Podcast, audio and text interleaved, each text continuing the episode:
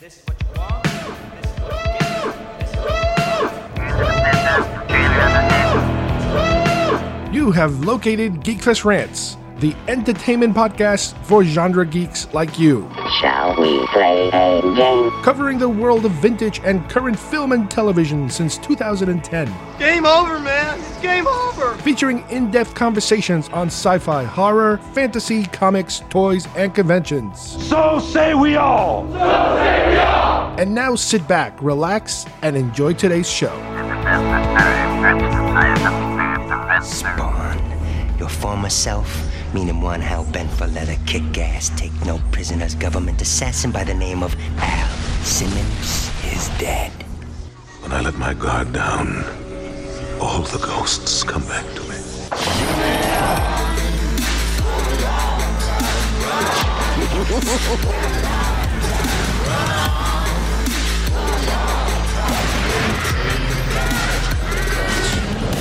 got a deal for your soul. Spawn. So get used to it. As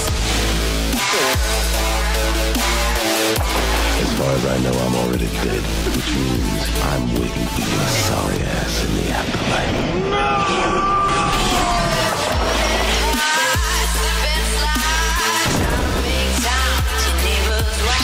You're not like the other hell spawns. There is something good inside you. I used to be a man. What you do in the dark will be brought to the light. If you don't have the stomach for it, get the hell out of here. Yeah. What a comedian. You may run for long.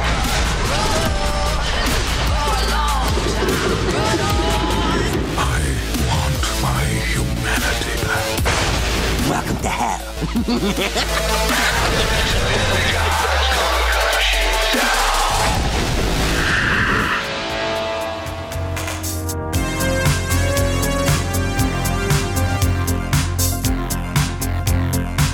Hi everybody, and welcome once again to GeekFest Rants. My name is Carlos Perone, and joining me today I'm going to have Steve Fowkes. He will be with us to discuss McFarlane toys, a line of toys that for us was very popular in the 90s, mostly. The line still exists today, but we are going to try to examine how we got hooked on those particular toys, what were our favorite, acquisitions or lines from McFarlane, and the unusual different kind of look that this particular action figure line brought us with its very, shall we say, colorful creator, Todd McFarlane.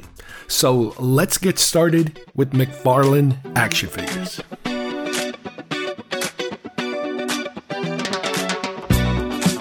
You can collect them all. You are a toy! Batteries not included. Just get those wonderful toys. Details on specially marked packages at participating stores. Is that the $6 Million Man's boss? It's Oscar Goldman. Why do you have that? That's worth a lot of money. That's much more valuable than Steve Austin. Action figures each sold separately. Hi, I'm Chucky, and I'm your friend to the end. Some assembly required. All your favorite Star Wars heroes and villains. I have three of each. One to display, one to open, and one just in case.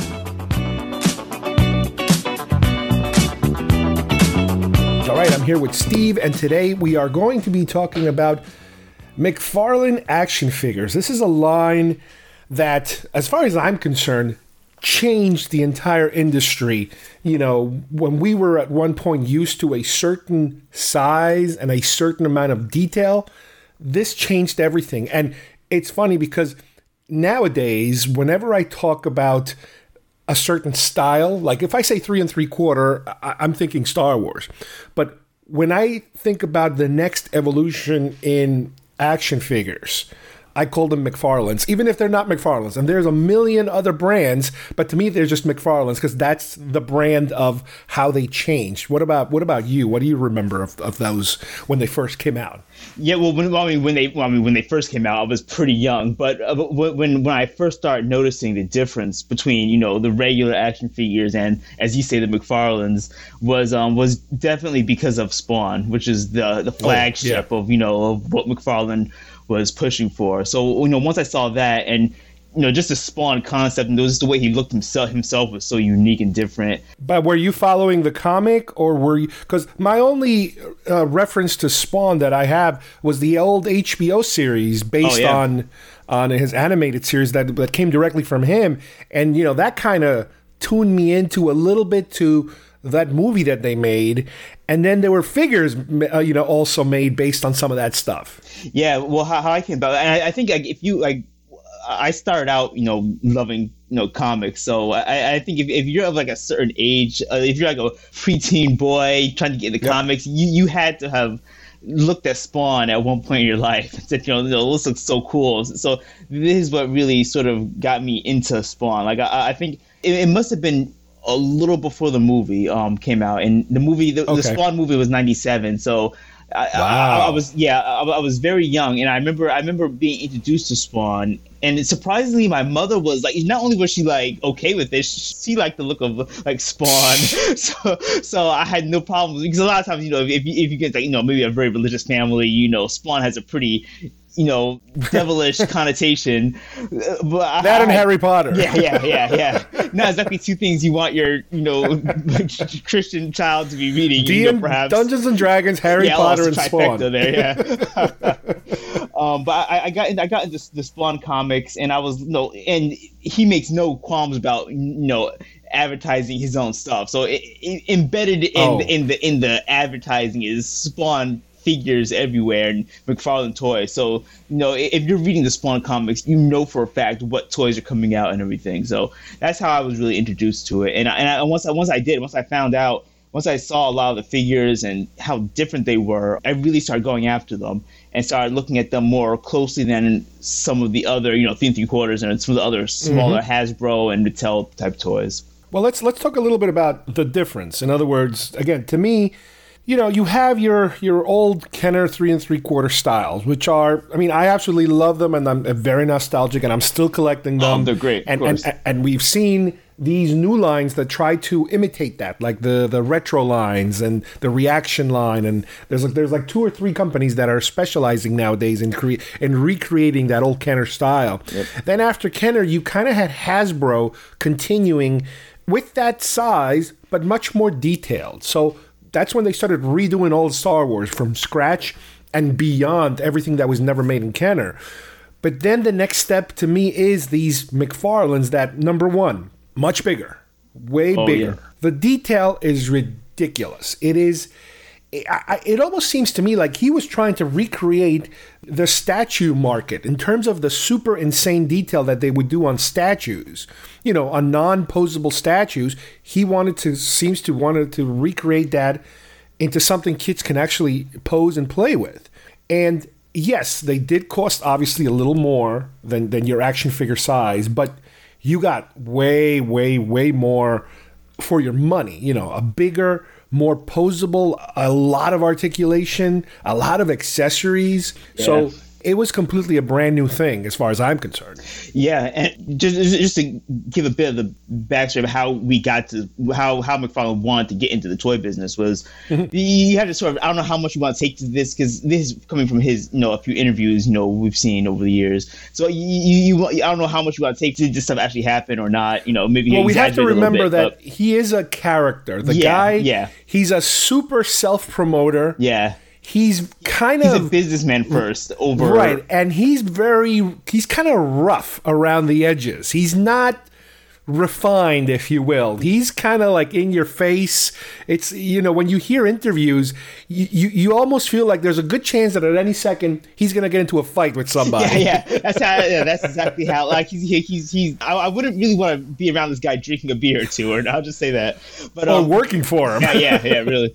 But he describes, you know, seeing a lot of the action figures in the toy aisles, you know, he would frequent, and he remarked that that all of them followed a sort of, you know, status quo cookie cutter sort of mold. Like, I mean, no pun intended. Like it's sort of, you know, sort of, you know, they all had the same sort of, you know, stiff arms at the sides, or, you know, they come from maybe a few accessories, but none of them were really detailed, and none of them had any sort of dynamic posing to them or anything, and they didn't look like they were, they could, be in a panel of a comic book or anything, or that's the main thing. It's comic books, because that's where he's coming from, and he's recreating like these cover poses that you never are able to do with 3 3/4. Yeah, exactly. And at this time, other companies have already come to him because he's already.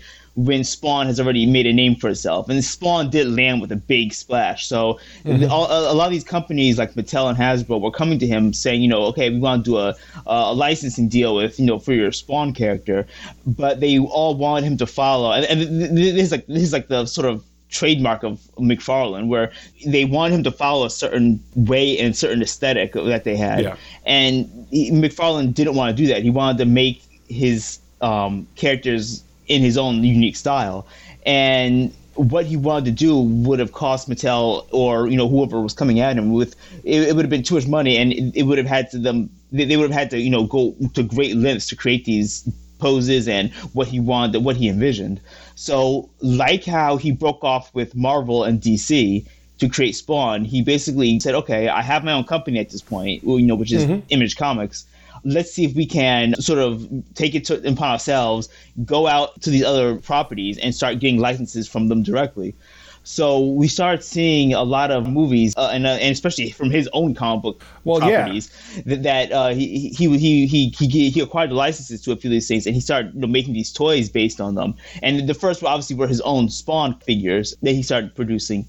And they were, and it was funny is a lot of people accused him of writing Spawn characters in the books just for the purpose of selling action figures later, because you would see in the comics like these wacky, crazy, really unique looking villains, but they would appear like once and you would never see them again, and they would have like no real ties to them, and Spawn would like tangle with them for a bit and then they would just disappear, but then suddenly you have a toy, a figure of them hanging on the shelves, I don't know where. Yeah. Well, it's funny because that's what Lucas got accused of, that by the time Return of the Jedi was coming out, one of the reasons why they some interviews say that Gary Kurtz kind of split off from George Lucas was because at this point, Lucas was just making up characters just for the toy purposes. So in other words, Kenner was telling him, hey, we need more of this. So he was just creating characters because the toy was just, the money coming from the toys was just too tempting. That's if you want to believe that story or not. But right. I have a feeling there's some truth to that. I'm sure there is. Ewoks are so cute. With kids will buy them. That kind of stuff. What's funny is I don't think George Lucas would be that forthcoming about saying and admitting this. With no. McFarlane has no qualms. He doesn't care. McFarlane has no qualms about saying, because in fact, one of the interviews was they were telling about the foundation of why he wanted to get into toys, and he unabashedly says, because in the early 90s, comics were doing very well. It was just it definitely wasn't a golden age, but comics were definitely picking up. But by the mid 90s, going toward that time frame, it was definitely taking a hit and slowing down drastically. So he said he wanted to not put all of his eggs in one basket, into the comic book industry, and because he said, if that tanks, which it did, he would be wiped out. So that's why you see him throw Spawn into the movies, throw the animated series, now he has this entire toy line coming out, and he wants to sort of diversify his properties into as many platforms as possible. And that's how I guess that's really what inspired him to take the reins of making McFarlane toys. Which is smart, but it's maybe a bit greedy for smart. Yeah, and I mean there is a downside to having so much product out that a good percentage of it will just fail, and some people might all of a sudden start buying something, and then 6 months later, that's it, the line is closed, and then you're like, oh shoot, no more whatever it is that you're collecting. With me, again, that HBO series was something that I really, really enjoyed, and it had, like you said, there was this aura of like adult entertainment associated with at least the Spawn character. Again, I'm not so sure so much about the comic book because I wasn't a comic book person, but the show, because it was HBO, and I think it was only at night because it was very adult. Yep. The things that were happening in animation were very like, oh my God, I didn't know they did this. It was almost like anime kind of sexual situations, violence, language, that kind of very hard R-rated kind of stuff. So it did have this weird aura around it that I don't think ended up carrying into the movie as well as the animated show did. I think the animated show, again, I'm not the expert at this, but I think the animated show was more true to what maybe they were trying to hit than what ended up in that movie. 100%. And it's, the Spawn animated series is very close to what, at least from what I remember, I might be remembering this incorrectly because I haven't rewatched it, but the Aeon Flux cartoon. I don't know if you remember. The Aeon Flux cartoon was very similar, and I remember seeing both of them when I was very young. And I remember seeing them, I really liked them. I really liked looking, but I remember leaving just like a bad taste in my mouth, right? In a good way. But when I saw the live action movie in '97, it was it just didn't work. I mean, even back then, I liked it. I thought it was cool, but it just, even back then, I was thinking like, this isn't really the same character to me. It was more goofy, sort of, that 90s comic book type of humor. Right. This is before the X-Men films, before that second renaissance of comic book movies. But yeah, it kind of went away fast. But even up to today, I think he's still pitching the rights to be able to do it again. I think he's planning on it. I think he's working on doing it again. The company Blumhouse. Yeah, I think they offered him they offered him some sort of deal where they're gonna, I guess, finance like a first draft of a script or something. Ever since the first Spawn movie, I think he's been like sort of like chomping at the bit to try it again, basically, and because he has a very unique vision where he wants to now have more control, because I think in the 97 movie, it was more in the studio's hands that they wanted to dictate how it would look. But, know, Spawn, knowing McFarlane now, I think he now wants to have a heavier hand in it. But to get back to the toys, some of the earlier sets of the McFarlane line were, basically his own property. It was more like the actual, from the comics and the actual Spawn figures themselves. Mm-hmm. But, and like you were saying, like, even looking at them on the store shelves, they were so drastically different looking. Even just the plastic, I guess, not box, but the packaging. The packaging, the blister, I guess. It was huge. It was gigantic. It was, these big, chunky things compared to the smaller, regular size figures. So even then, it just looked so more imposing. And if you look at them, even his earlier figures were just so much more dynamic and had a very comic book feel to them. So now, was he into sports stuff that earlier on, or did that come later? I think it came later, but I think that was one of the first few things. It was a few like a few random movies. Like I remember he got like Austin Powers, I think, or Night for Christmas. I have some of those. He got a few sort of random. I guess he was sort of trying to get as many studios as possible to sort of get his legs off the ground. But yeah, the sports. I believe it was baseball. I think it was the MLB were licensing, where he started getting into like a lot of the baseball figures and everything.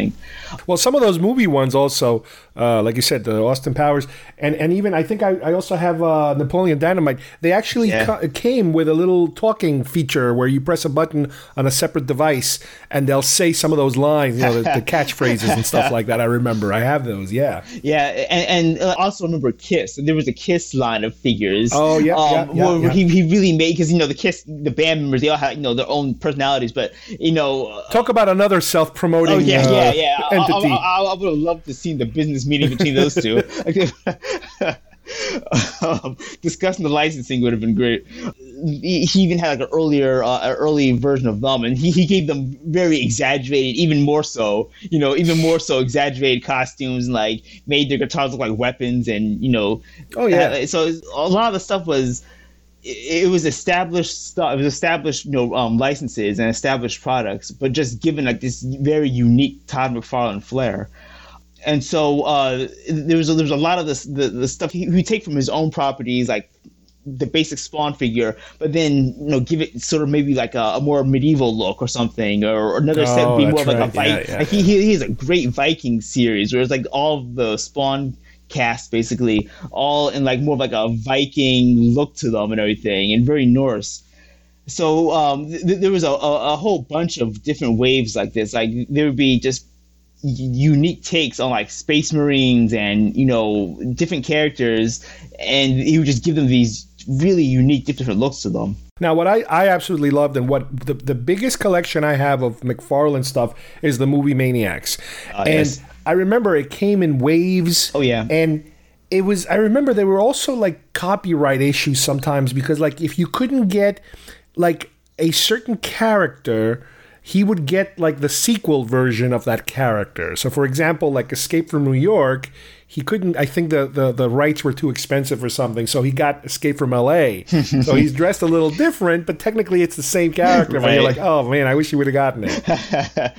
I remember the earliest figures I have of McFarlane, I remember buying them was I think the X-Files. And I remember it was my sister. Oh yeah, I still have them. Yeah. My sister and I, my sister got Scully, and I got I was obviously David Mulder. Yeah. Yeah, and I think it was from the movie, or maybe from the movie. Was it? Okay, yeah. Then, but they did create some television characters. I remember some of their biggest monsters. Oh, really? They were still ice, because I have a whole bunch of those. Yeah, and the only ones I remember seeing, like the Fluke Man. I remember I have the Fluke Man. Oh, really? And stuff like that. The only ones we got were we had Mulder and Scully, and I think they came with like two like bodies and two like I guess Scully came like corpses. Yeah, Scully came like a corpse in like a. In like an ambulance gurney or something, yeah. And like a special thing. And there was like a caveman from the movie and a couple of weird looking alien creatures. Yeah, I got a whole bunch of those. Yeah.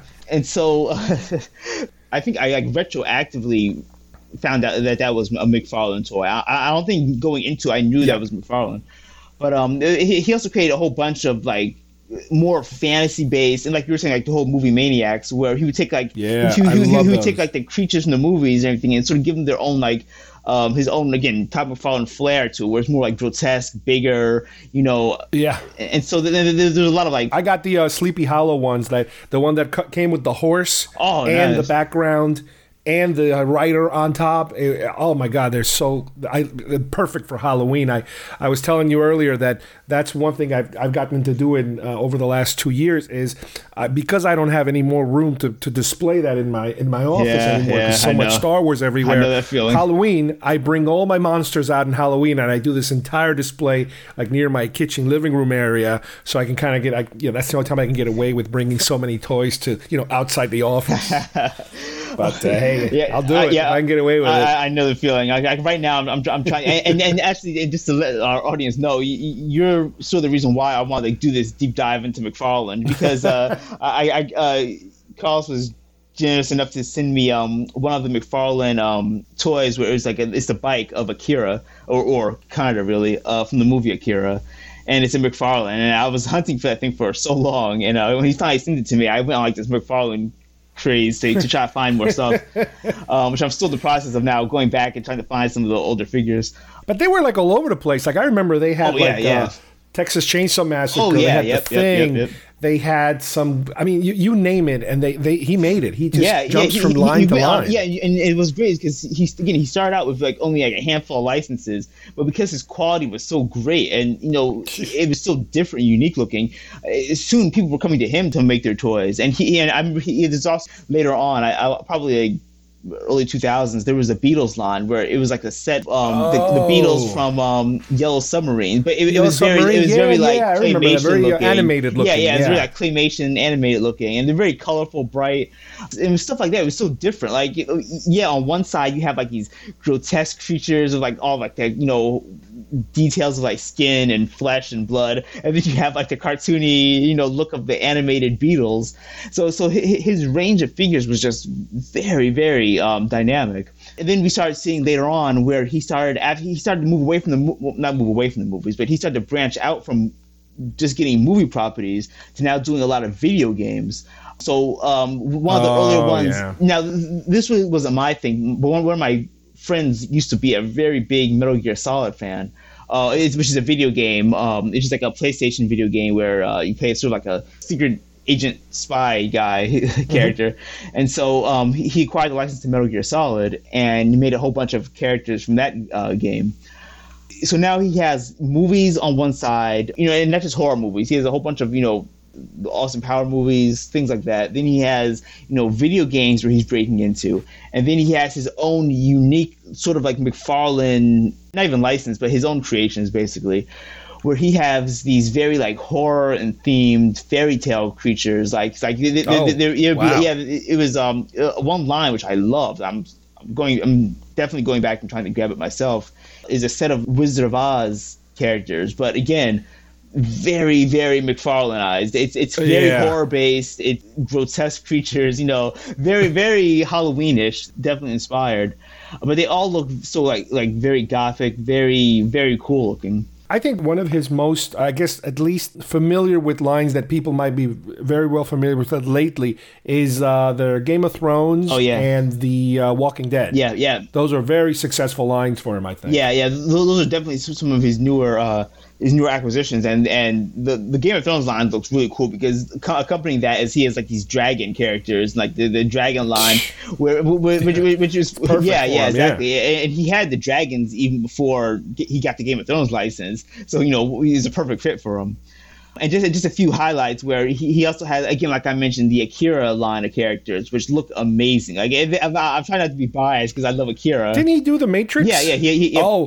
I have. It's in pieces, but I still have that machine that they ride that they're walking on. Oh, right. It is huge. And then the gigantic octopus. Yeah, it is incredible when you look at that thing. And it's all made out of plastic, and it looks like something that should be made out of metal.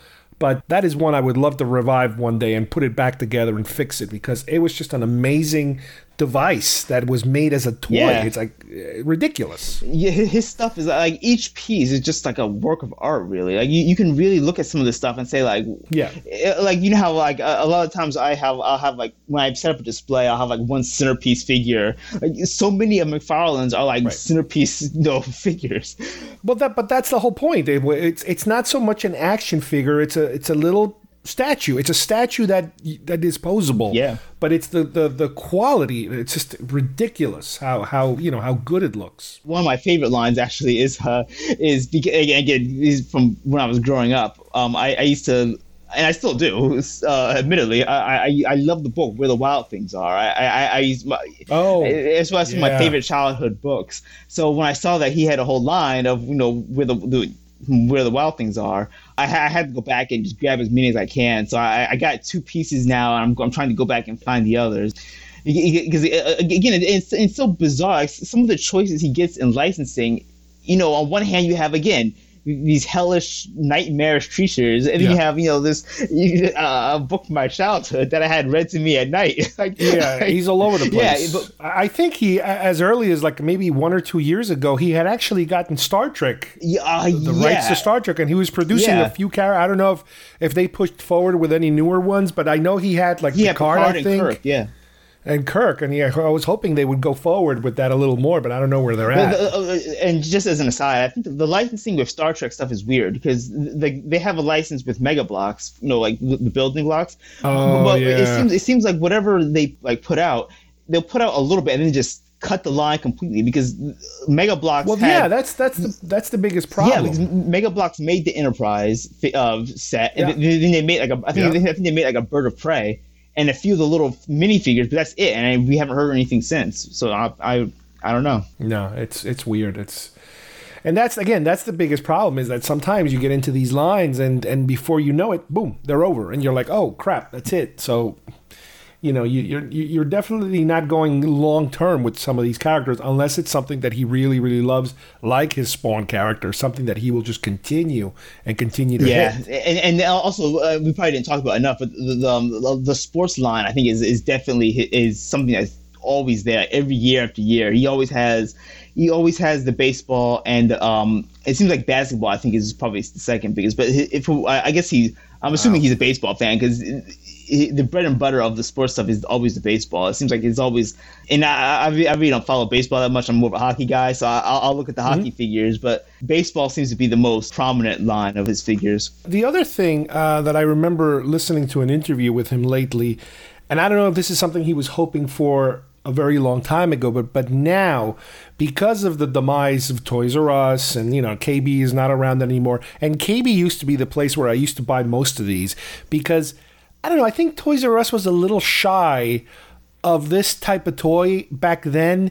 I think it was considered to be a little too adultish, not kiddie enough, especially with like Movie Maniacs and stuff like that. Yeah. But I think what's happened now is, because of the demise of these big toy stores, I think he's working more with trying to sell directly from himself, instead, you know, avoiding the middleman and going straight to the source, which is something a lot of people, you know, have been hoping, you know, that they could do. Yeah, and that's such a McFarlane thing to do, right? I mean, that is definitely something, which I'm, to be honest, I'm surprised that wasn't something he intended from the beginning, was to just cut out, you know, the toys. I can really see him, you know, being one of those guys where he wants to just sell directly to you instead of having to go through a Toys R Us or a Walmart or something. Well, the last news that I found, I hope it hasn't changed yet, is that both Jeremy Renner and Jamie Foxx are supposed to be working on this Spawn film. I assume Jamie Foxx is the lead. It's going to be out, yeah, most likely. So, yeah, that's interesting. It's very interesting, you know, if they actually make it all the way to this. Well, you know what? And to go back to the movie for a second, as much as I didn't like the movie all that much, the Michael J. White, who played Al Simmons, he's great. He was actually really good in that movie. He was actually a really good. Wasn't he also the voice for the animated one? Was he? He could have been. I think he was. I think they used his voice. Well, what's funny is he in real life he is a comic book fan. He actually cameoed in and he's like a martial artist and everything. Yeah. He's like he knows this stuff. He cameoed in The Dark Knight. He was one of like the Joker's, I guess, like mob guys. Yep. Yeah, just some other highlights here. He also has, I think he got into this a bit later, was he started doing a lot of like musical artists. So there's a great one of Jimi Hendrix, a figure of Jimi Hendrix. I guess he's playing at Woodstock, and so he has so many different. No, his toys follow so many different areas. Like again, he's the music with like Kiss and Jimi Hendrix, and I think he did one of Janis Joplin. He has. That's right. He does the music. He has all his sports lines and everything. Oh, I just checked. Keith David did the voice for Spawn and the animated one. Keith David. I'm not familiar with him. If you look up his face, he's been in everything. He's been in Platoon. He's been. Let me see, what else has he been? I mean, I always get him confused with David Keith. Keith David and David Keith. I just go back and forth. He was in They Live. He's been in The Thing. Remember The Thing? It's Kurt Russell and Keith David are the last ones at the end. Okay. They Live. He's the other. You know, he's not Roddy Piper. He's the other guy. Yeah, wow, that's right. I can picture his voice now. Yeah, he's got a really, really deep voice. Yeah, I mean, again, I would suggest, you know, look up some of his interviews and just listen to him, because, you know, he's a character into himself. I mean, forget that on one hand you have the products, and then on the other hand you have him. And there are people that hate him. They absolutely hate him. Yeah, because he is he's a tough guy. I would never describe him as obnoxious, but he has a certain, like, he's so, like, again, like you said, rough around the edges, where he's not exactly the most charismatic person. Maybe that's not the right word, but he's gotten into a lot. He's very opinionated. Yeah, and it's like, it's kind of like my way or the highway kind of guy. Yeah, and he's gotten into a lot of legal trouble around around licensing and everything, because in the early days of Spawn, I guess he realized that he wasn't the best storyteller, so he wanted to focus on art. So in the early days of Spawn, he brought in a lot of other third-party writers to write the early issues of Spawn to get it off the ground and to sort of set the, I guess, lore of Spawn. And so he still owes them money or something? So basically what happened was, like, one such writer was Neil Gaiman, where he was brought in, and Neil Gaiman created a character for him called Angela. And basically McFarlane, after he basically had his run with the character, McFarlane said, okay, that's great, thanks for doing it, but I want to use Angela now for myself and, you know, keep all the profits. And Gaiman said, well, no, hold on there a second, you know, but I created this character, I should get, you know, some of the rights to it. So there was just years and years of legal battle going back and forth between the two. And I believe he actually lost. I think he actually had to pay him. Wow. Yeah, I think he actually had to pay Gaiman. And there was also another court case where same type of situation where he wanted to keep these properties for himself so he can create toys and figures from them and all the extras, but it just people who created it weren't really having it. So he has his definite detractors. Like there's a lot of people out there who don't really like McFarlane. But you gotta give the guy respect. I mean, he sees things he doesn't like, it goes about how he thinks they should be run, and he goes out and does it. So, and he seems to jump back and forth. In other words, he's not kind of stuck on retro stuff, old stuff. He goes from retro to brand new. Oh, yeah, definitely. And everywhere in between, because I'm looking at his website here, and like I said, Game of Thrones, Doom, Mortal Kombat, Harry Potter, Call of Duty, Labyrinth. Talk about something obscure. Yes, right. Stranger Things, something totally brand new. Some of the stuff I have no idea what it is. Cuphead, I don't know what that is. Fortnite, I guess that's one of these kids like these days. Get off my lawn, get out of here. He's there. He knows how to do this stuff. Yeah, and some of the things he markets it towards is you can tell he has an eye for what will stand out as a figure because you mentioned Cuphead. It's actually based on like this little 2D side scrolling video game, but the anime, not that's a go off on a tangent, but the animation in this game is gorgeous. It's a 2D hand drawn game, which is very not done anymore, and it's done in the style of like a very 1930s cartoon. It looks like one of those cartoons you would see in the beginning of a movie in the 1930s, where they'd have like maybe like a little cartoon animated thing in the beginning of the movie, like a little short. Yeah, it's done in that style, and it's gorgeous looking. And but he creates these figures based on it, and the figures come out looking great because he can tell where he would look at something and say, okay, I can make a figure of this, and it end up looking really, really, really, really awesome. And hence we have the great choices he has. And yeah, you're right. He is a bunch of like anime stuff, which I don't really follow all that much. But have you purchased like recent, like newer stuff? Now I'm trying to catch up now. There's only so much money I can throw at it. But you're working on older stuff or new stuff? Right now, like I'm trying to catch up from the older stuff. I'll slowly be making my way up to the newer stuff as we move along. With me, what I'm always still looking at that I completely passed up when it first came out because I was an idiot is The Thing. I'm still trying to get those original The Thing McFarlanes that I remember there were tons on the pegs back then, and I completely they were gross. They were disgusting looking. They were really, really. But it's like, damn, I should have grabbed that. well, my thing was when a lot of stuff came out, I was getting like an allowance from my parents. I wanted it. Trust me, I wanted all this cool stuff. I had no way to really I had to save up pennies basically to afford a lot of this stuff. Oh yeah. And so he also did a bunch of movies that were around the time when this started, like The Crow. I mean, he did a line on The Crow and everything. Edward Scissorhands. Yeah. He did. I think he also did a RoboCop, but once again, he couldn't get the rights to the first one, so he got RoboCop 2, which it's painted like slightly bluish, so it's like, all right, fine, you can get away with that. Yeah, a lot of games. I remember I was playing. My friends and I after school each day we'd come home and play video games. So we used to play Soul Calibur 2, which is a fighting game. And okay. and the thing of Soul Calibur 2 is it came out in 3 different consoles. It came out in GameCube. It came out on PlayStation 2 and Xbox. And wow. And each console had a specific unique character, exclusive character. And the exclusive character for Xbox was a McFarlane creation. McFarlane actually created a character specifically for the game, and you'd be able to play as Spawn in the game as a fighting character. Oh. Yeah. So and of course McFarlane jumped on that bandwagon and said, okay, well I'll get the license to Soul Calibur, and thus we have an entire Soul Calibur line of toys. So he's excellent at picking and choosing what lines of products to go in mind, basically. I'm going to mention a few other ones. He did a whole bunch of aliens, type of character. Again, part of the movie Maniacs. Yeah. He did the Lord of Darkness from Legend.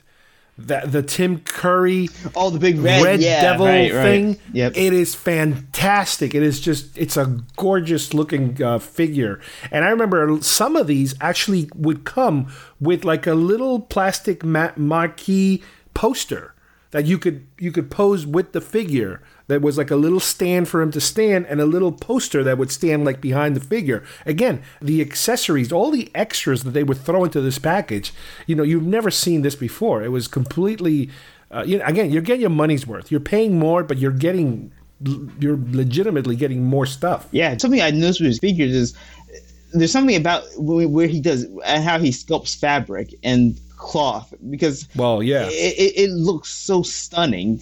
And for some of the figures, like instead of having this a flat shirt that, you know, that's someone's shirt on a figure, he would have wrinkles, and like as the arm raises, he would have like, you know, like the stress lines on in the fabric, right? And he would use rubber also to simulate fabric. Yeah, and that, you know, the rubber would give, you know, it would have play. You could stretch the arm, and the rubber would kind of move with it too. They would stretch, you know. Normally, if it was plastic, you would crack it, but no. It was a very, like I said, very innovative, groundbreaking company that to this day, to me, it's like, yep, that's a McFarlane, you know, that kind of thing. You can instantly tell. Like a lot, 'cause there are a lot of companies and makers now that are sort of trying to emulate this style, especially as it came out, but. For a certain time, there was where you can instantly spot McFarlane just in looking at the level of detail and the poses and everything. It's really, really stunning stuff. And again, stuff is going to continue coming out. I'm sure he's going to be continuing to diversifying into whatever happens to be popular. And I just really hope that this movie can get, you know, made eventually, and it'll be a hit, because. You know, it's like, this is just, I don't know if he can go for a third time around. I think the second time, but that might be it. You know, I don't know how much you can do that. Yeah, it turned to something like Terminator. Like, okay, no, this is now another reboot. You can't keep doing this. But I will say this. I think if it does come out, I think in this post-Joker world now, I would say that having an anti-villain like that may be a good time to bring something like Spawn out, because I can see now people riding the high of how Joker was such a nuanced character in that movie. If he can sort of position the character of Al Simmons into being something like that, I think that would really work. And I would even give credit to not only Joker, but I would also give credit to Deadpool. Not so much because it's funny, but because it's different and not serious, but more adultish. Right. And that's the difference, you know, when it comes to this sort of thing. I'm pretty sure those are the two things that I would imagine that a studio that's willing to drop serious bucks, those are the two things they're looking at and saying, hey, maybe we can do something like that. And hopefully they'll go there. Yeah, hopefully. And hopefully he has a bit more of a hand in how the direction he wants to take it. Because, you know, say what you will about McFarlane and his contentious, you know, attitude at times. he has a very set vision of what he wants and how he wants to control things. And for the most part, it comes out usually pretty well. I mean, as someone who reads the comics, Spawn is, and it's funny, it is actually coming at a good time, because Spawn actually just reached issue 300 back in September. I followed it off and on. I can't say that I've been, you know, a 100%, you know, Spawn fan through the years, but a lot of his storylines are big misses. You know, they come up as very repetitive, very sort of generic, but the design and the overall concept of Spawn, I think, was groundbreaking, and I think it still holds its own to be one of the coolest looking comic book characters, you know, ever made. Definitely. All right, well, I hope everybody enjoyed today's episode. We discussed McFarlane action figures, you know, that toy line in general that was very popular probably around the time that I was finishing college and starting to work, you know, at my first job, you know, the early to mid-90s. Both Steve and I kind of jumped into the McFarlane bandwagon at different times, because we're different ages, and how all that stuff kind of progressed and how innovative, you know, they were, you know, for the time. Today, it's a little different. There are many, many, many more competitors. The major store distributors are not around anymore. The Toys R Us's don't exist. The KBs don't exist. So it's a different marketplace altogether. Different lines now include the retro lines, all those retro kind of action figure lines that are now competing for those same dollars as your typical, you know, Mattel or Hasbro that are still going somewhat strong, you know, alongside with McFarlane and all the McFarlane looking competitors, you know, the copycats that developed along, you know, the years. Aside from even Miko nowadays is kind of trying to find a niche back into the market. So it's really, really interesting how the very innovative McFarlane line now seems to be competing with even more different kinds of toys, specifically action figures. But the downside is that there's just not as many distributors around anymore. So as we mentioned during the show, yes, a lot of these companies like McFarlane, you know, they try to go the route of the self-distributing line. They try to sell directly from them. Now, because there's just no stores other than Target and Walmart, I don't get to really see too many McFarlane items. Most of it seems to be online as far as I can tell. Or I guess if you go to a convention, you might be able to spot a couple of them here or there. But who knows what new licenses they're going to be getting. It's all about the license. If all of a sudden they get their hands on a very popular license, you know, when Walking Dead was at its peak, they scored really well with those, and same thing with Game of Thrones. But now I'm curious to see what's going to be the next great license that they can get their hands on and all of a sudden bring their company to the forefront again. I don't know if they really have it in them to come up with a new innovative gimmick, if you will. You know, the fact that they brought their figures out at a specific time where those kind of figures just didn't exist was, you know, trailblazing, you know, in terms of something we hadn't seen before. But nowadays, I don't know what is the next, you know, the next greatest thing. With reaction figures, just the idea of going back to something vintagey, even though it's technically not innovative, it's, you know, nostalgia and retro vintage. That's one thing that all of a sudden a couple of companies are trying to copy, but I don't see right now where can McFarlane go next. What can they innovate that we haven't seen before, other than their traditional super, you know, articulated, super detailed, super posable style, which is what, you know, got them to the forefront of the industry at that time. So until that happens, you know, we'll keep looking. I'll keep looking. And if they put out something really innovative or really good, I'm there. All right. So thank you again, everybody. Thank you, Steve. Thank you guys for listening. And we will see you here soon at GeekFest Rants. Bye-bye, everybody.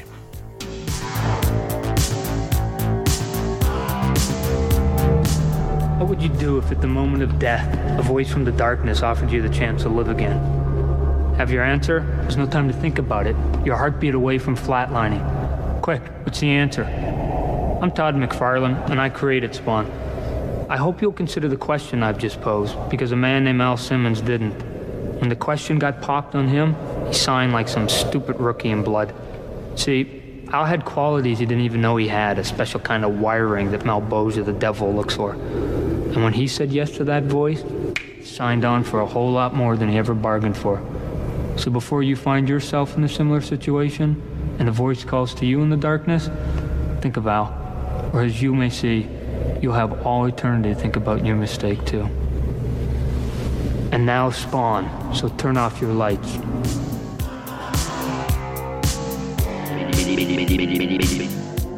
If you would like to subscribe to our show, send us messages, or see video links to some of the topics we talked about today, please visit our homepage at geekfestrants.com or our YouTube channel, Facebook page, or iTunes at GeekFest Rants.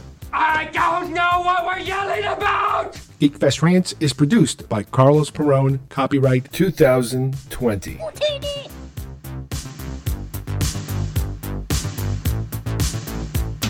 This broadcast is part of the IC Robots Radio Network. Visit icrobots.com for this and many other nerd/nostalgia related podcasts. You won't be sorry for long.